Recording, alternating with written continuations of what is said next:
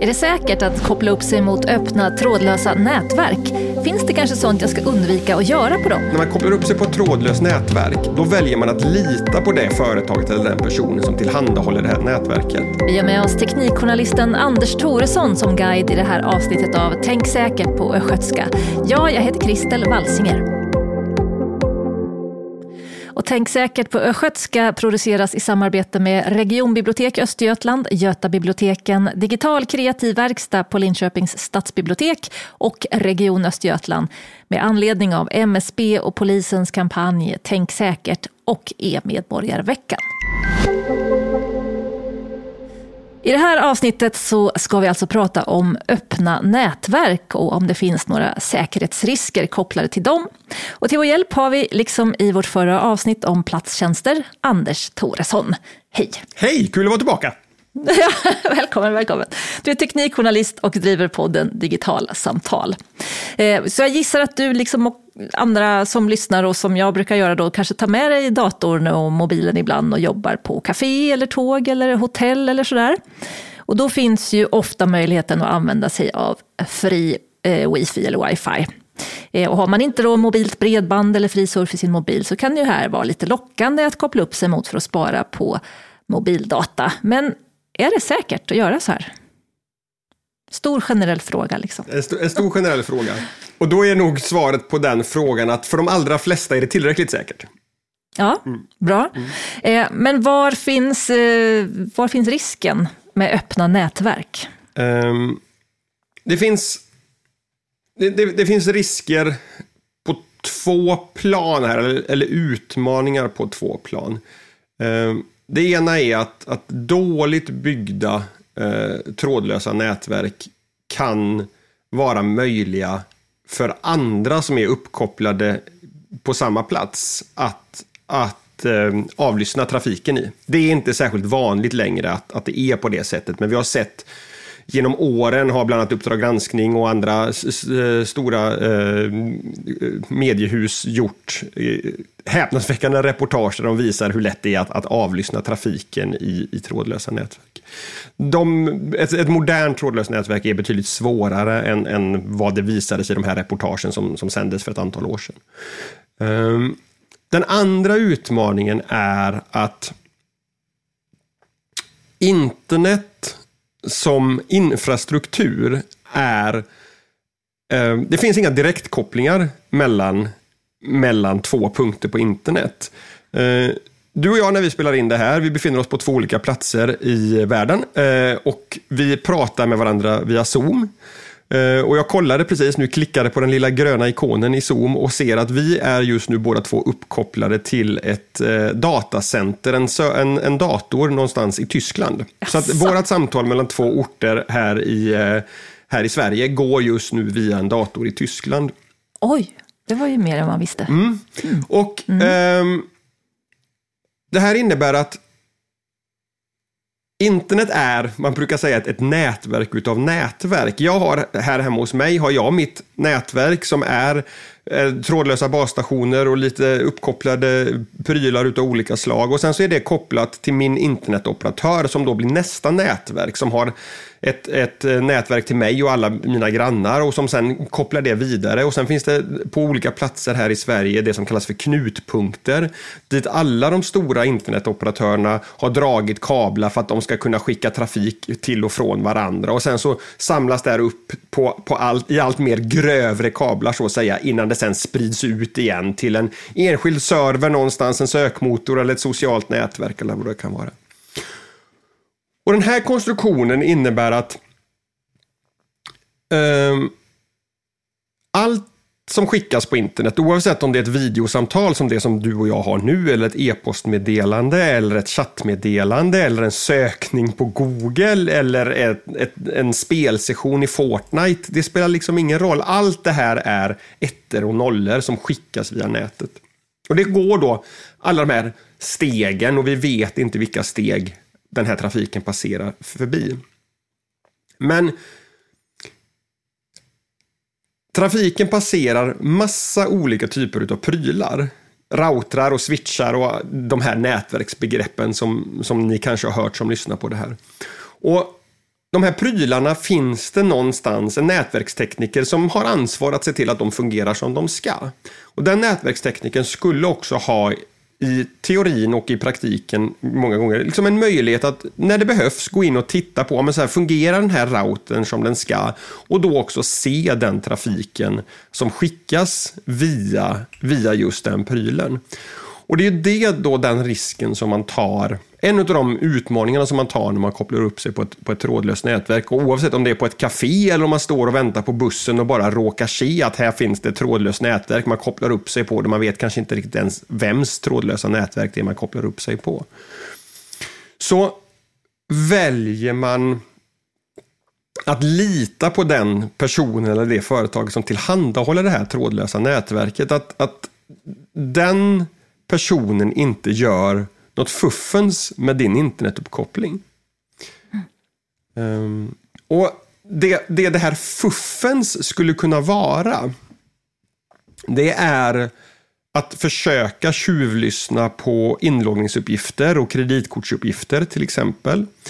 Um, det skulle kunna vara att um, försöka skicka virus till din dator när du ska ladda ner någon fil. Det skulle kunna vara att eh, om du skriver in facebook.com till exempel eller Twitter eller något annat där du ska försöka logga in och så kommer du till en ruta som ser ut precis som det här sociala nätverkets eller den e-posttjänstens inloggningssida och så skriver du ditt användarnamn och ditt lösenord men i själva verket så är det här bara en, en fejkad inloggningssida. Så när du har skrivit ditt användarnamn och lösenord så skickar du de uppgifterna direkt till den onda personen då som, som har det här trådlösa nätverket. Så det är några exempel på de här riskerna som man mm. faktiskt tar om man kopplar upp sig till ett, ett slumpvis valt trådlöst nätverk någonstans. Men de här riskerna tar man inte om man surfar med mobildata då? Eller? Nej, det gör man inte. Eh, inte, inte på samma sätt. Motsvarande risker kan finnas där också, men, men när, du, när du kopplar upp dig på via mobiltelefonens internetuppkoppling så är, är kopplingen mm. mellan din dator och din mobiltelefon, den är betydligt svårare eh, för det mesta för någon runt omkring att försöka tjuvlyssna på, särskilt om du gör det via en kabel istället för, för någonting annat. Ehm, men, men, och där är du också då liksom kopplad direkt till din mobiloperatör. Så den, den operatören har du, den har du valt att lita på. Och det är, liksom, det är ett beslut. Har man fattat att ja, här, jag litar på min mobiloperatör, då, då, får man någonstans bestämma sig för att så, så mm. är fallet. Medan då skillnaden är att när du kopplar upp dig till det här det trådlösa nätverket som du hittar på restaurangen. Du kan ju inte ens vara säker på, sitter du på restaurangen Trädgården i, i, någonstans i landet och det, du hittar ett, slår igång din dator eller din mobiltelefon och så ser du att det finns ett wifi som heter Trädgården. Så kan du inte ens vara säker på egentligen på att det är den här restaurangen som har det här trådlösa nätverket eller om det finns en, en, eh, en högskolestudent i en lägenhet bredvid som just nu håller på att läsa nätverkssäkerhet och skapat ett eget trådlöst nätverk som heter Trädgården bara för att lura folk att koppla upp sig på det.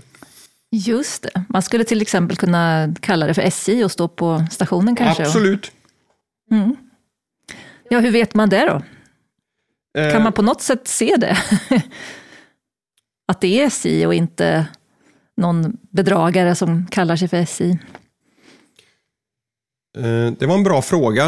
Eh, mm. Nej, jag tror inte att, att du som, som liksom så här, normal internetanvändare kan se det på ett, på ett enkelt sätt. Uh, inte som jag kan komma på på rak arm i alla fall. Så det finns ändå, även om du säger att det är inte så mycket osäkerheter som det var förr, att koppla upp sig på eh, öppna nätverk, så finns det ju ändå möjligheter för, för, eh, de, för bedragare mm. att komma åt uppgifter och så vidare. Så eh, ska man, kan man tänka sig att man använder de här öppna nätverken bara till viss typ, om jag bara använder mig av dem för att lyssna på streama musik till exempel, eh, och inte göra bankärenden då, som kanske är den absolut mest känsliga, en av de känsligaste grejer man kan göra, börja identifiera sig med BankID och så. Är jag ganska säker om jag använder det för streaming eller någonting? Um. Nej, jag tror inte att det är riktigt... Jag ska komplicera det. är inte så också. enkelt. Nej, inte så enkelt. Ut, där, där, utav, utav två anledningar här. En, en, anledning till att, till att det inte är riktigt lika riskfyllt kanske längre som det var tidigare att använda öppna trådlösa nätverk. Det är dels att, att själva nätverken i sig har blivit säkrare.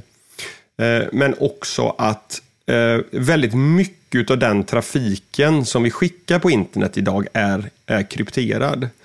Eh, vilket innebär att eh, det är lite grann som att allt som lämnar min dator eller mobiltelefon, eller väldigt mycket av det som lämnar min dator eller mobiltelefon, eh, är man kan säga att det är nedstoppat i, ett, i, en liten låda som bara den som har rätt nyckel kan, kan låsa upp. Det är, inte, det är inte möjligt för den här nätverksteknikern att, att tjuvtitta på det som skickas.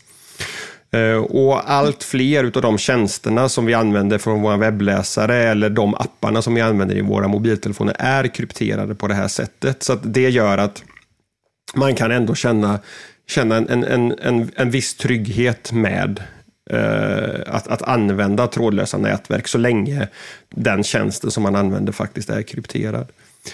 Um, och det, det, det, vet man till exempel genom att när, när du knappar in en, en webbadress i webbläsaren i din dator eller mobiltelefon så eh, dyker det upp ett litet stängt hänglås i början på adressfältet. Och finns det ett stängt hänglås där, då är den eh, förbindelsen krypterad eh, och, och därmed eh, väldigt bökig att, att avlyssna.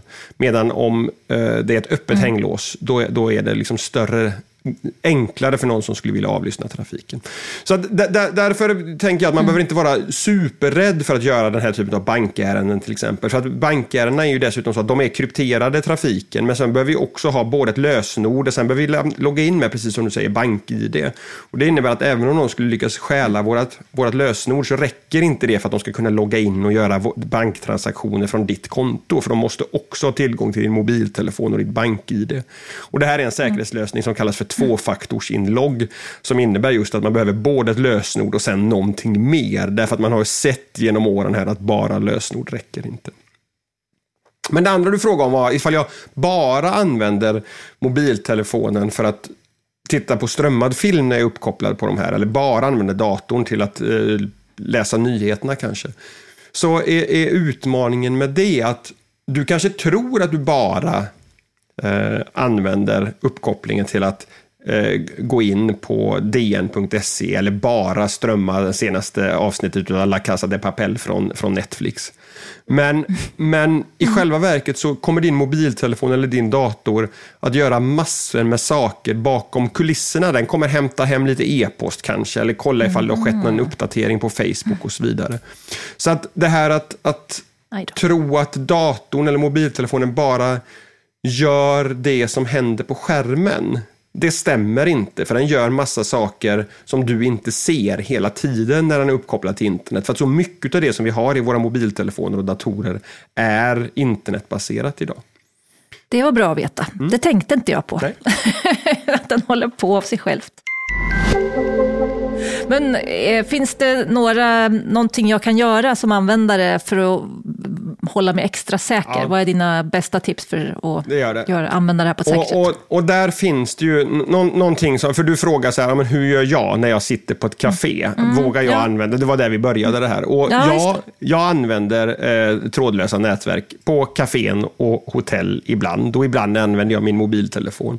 Men när jag gör det från ett hotellobby eller från ett café eller en restaurang, då använder jag någonting som kallas för VPN. Mm, ehm, och det, det är en, en, en, teknik som det står för Virtual Private Network och det skapar en slags krypterad tunnel brukar man kalla det här för. Förut så, så pratade jag om att när man skickar eh, någonting krypterat, ett chattmeddelande, så, så stoppas det liksom ner som i en, i en låsbar liten låda och skickas till mottagaren och så är det mottagaren som öppnar det. Det att VPN gör det är att den, den skapar en, en väldigt bred förbindelse. Ett, ett, ett, ett, en, en låda som sträcker sig hela vägen från min dator till en annan dator. Så att allt som skickas genom den här tunneln blir omöjligt för någon att avlyssna. Mm. Um, och Det innebär att om jag kopplar upp mig på det här trådlösa nätverket och slår igång ett sånt här VPN i min mobiltelefon eller i min dator. Då blir det omöjligt både för eh, personer som eventuellt skulle veta hur de ska göra för att hacka det här trådlösa nätverket och, och tjuvlyssna på trafiken. De kommer kanske kunna hacka själva trådlösa nätverket, men då kommer fortfarande min, min tunnel, den här krypteringen, vara kvar och skydda min trafik. Och på samma sätt så den här personen som, som sköter om den, det trådlösa nätverket på det här kaféet, det kommer heller inte kunna titta på min trafik eller göra någonting med den. För att även när jag passerar förbi den trådlösa routern där så är trafiken också fortfarande kvar i den här krypterade tunneln som gör att det blir väldigt svårt att, att avlyssna eh, mm. det, det som jag gör på nätet.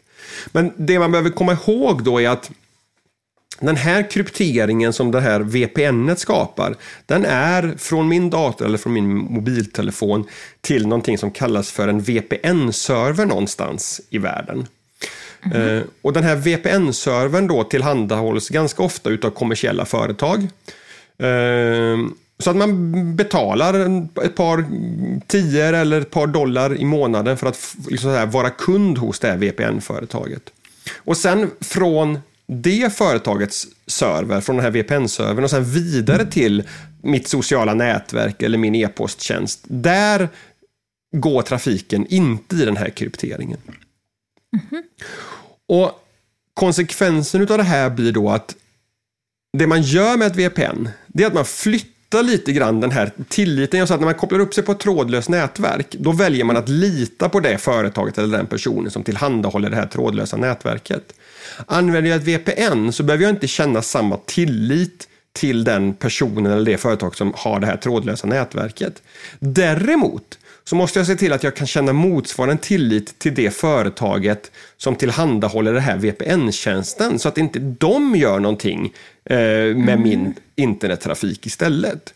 Och Det gör att när man söker runt på nätet på sökmotorerna så kan man hitta massa gratis VPN-tjänster som tillhandahålls av någon någonstans. Ehm, och sen finns det en, en uppsjö med VPN-tjänster som kostar pengar och som drivs av stora etablerade företag. Och där är det klart att det kan vara lockande att använda en sån här gratis VPN-tjänst och vet man vad man gör så att man vet, alltså, alltså så här, det, det, finns ett antal organisationer som driver sådana gratis VPN-tjänster som man absolut kan lita på. Men, men känner man sig inte trygg med att, att kunna skilja agnarna från vetet bland de gratistjänsterna så, så bör man istället faktiskt betala de där tiorna i månaden eh, för att få en, en betaltjänst hos ett företag som det finns anledning att, att känna att amen, det här företaget, det, det litar jag på och därför kan jag använda det företagets VPN-lösning istället. Hur vet man vilka som eh, finns det? Man får göra en research helt enkelt. Ja, där, där, får man göra sin research mm. och, och, där brukar jag faktiskt eh, inte vilja ge liksom några, några konkreta råd. Men, men det finns ett, ett antal av de riktigt stora antivirusföretagen, till exempel säkerhetsföretag som har funnits med länge eh, tillhandahåller den här typen av tjänster. Och, och där handlar det om att hitta en, en betrodd eh, stabil aktör som har funnits med länge, som man känner att men det här är ett företag som jag, på samma sätt som att jag väljer att, att vara kund hos en svensk internetoperatör, den internetoperatören kan se väldigt mycket av det som jag gör på internet, men, men jag har valt att lita på den, att de inte missbrukar den, den möjligheten och på samma sätt hitta ett, ett företag som man kan känna samma tillit till då helt enkelt. Är VPN-tjänsten någon slags app som man laddar ner eller är det någonting man aktiverar i telefonen som redan det, finns? Det är, de, de, de, de, finns både som lite mer komplicerade, där man måste göra massa inställningar själv. Och sen mm. finns det ett antal appar eh, från de här företagen som man installerar och då är det, då är det väldigt enkelt att komma igång med det här. Mm. Har man igång dem hela tiden sen? Eller? Det kan man välja om man vill ha eller inte. Mm. Mm. Nackdelen med att ha igång det hela tiden är att, att internettrafiken många gånger kanske blir lite, lite långsammare. Eh, därför att den ah. behöver skickas en extra omväg via internet. Eh, mm. Men också därför att eh, i många fall så är de här VPN-tjänsternas affärsmodell sån att man får man betalar, precis som man eh, i sitt mobilabonnemang betalar för en viss mängd överförd data per månad, så är det ofta så att man får betala för en viss mängd överförd data via den här VPN-tjänsten också. Och Det gör att har man, har man på den hela tiden så har man snart övertrasserat sin liksom, månadskvot. Mm. Så att där, är, där är det ofta bättre i sådana fall att slå på den när man behöver mm. den. Förstår. Har du fler eh, goda råd för säkert tänkande på öppna nätverk? Nej, inte, inte som kopplat direkt till, till, till öppna nätverk, men, men som, som indirekt gör det. Och det, det, det, handlar om det här ständiga rådet. Jag vet inte om ni redan har något poddavsnitt eller något kommande poddavsnitt om, om vad man ska tänka på när det gäller att välja bra lösenord till sina, till sina konton. Vi har i förra säsongen. Se där, kan ja, länka, bra. länka in. Ja, ja precis. Det, då, då, kan du nog länka till mm. det avsnittet. För, för de, de sakerna kopplar ändå en del till det här. Därför att det är trots allt en av de ja, men, så här, riskerna man, man, man tar när man använder internet hela tiden. Att mm. man mm. råkar knappa in sitt lösenord på, på, på, en, på en felaktig sida eller någonting sånt där. Och har man, har man då den här tvåfaktorsverifikationen, eh, autentiseringen aktiverad, så, så gör det inte riktigt lika mycket. Ja. Mm. Vad bra, mm. nu vet vi mycket mer om det här. Ja, bra. Tack så hemskt mycket för alla eh, goda råd. Tack så mycket. Eh, som sagt, vi länkar till din podd Digitalsamtal i våra show notes. Så tack så hemskt mycket. Tack så mycket.